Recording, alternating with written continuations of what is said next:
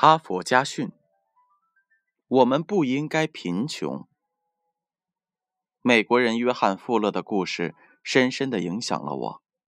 富勒家中有七个兄弟姐妹，他从五岁开始工作，九岁时就会赶骡子了。他有一位了不起的母亲，他经常和儿子谈到自己的梦想。我们不应该这么穷。不要说贫穷是上帝的旨意。我们很穷，但不能怨天尤人。那是因为你爸爸从未有过改变贫穷的欲望。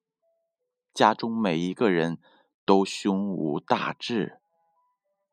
这些话深植富勒的心，他一心想跻身于富人之列，开始努力追求财富。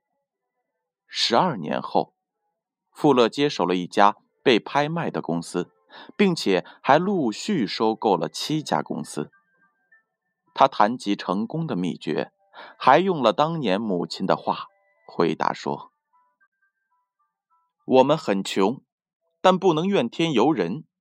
那是因为爸爸从未有过改变贫穷的欲望，家中每一个人都胸无大志。”泰勒在多次受邀演讲中说道：“虽然我不能成为富人的后代，但我可以成为富人的祖先。”你是否有过改变自己的强烈欲望？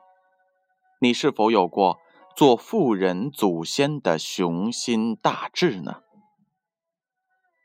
编后语是这样的：无论追求财富或获取健康。无论谋求功名或寻找快乐，无论寻找利益或追求自由，如果要达到目的，首先必须有一种强烈的渴望，并锲而不舍地为之奋斗。富勒说过：“假如你清楚地知道自己需要什么，那么当你看见它的时候，你就会很快地认识它。”并能紧紧的抓住它。哈佛家训，建勋叔叔与大家共勉。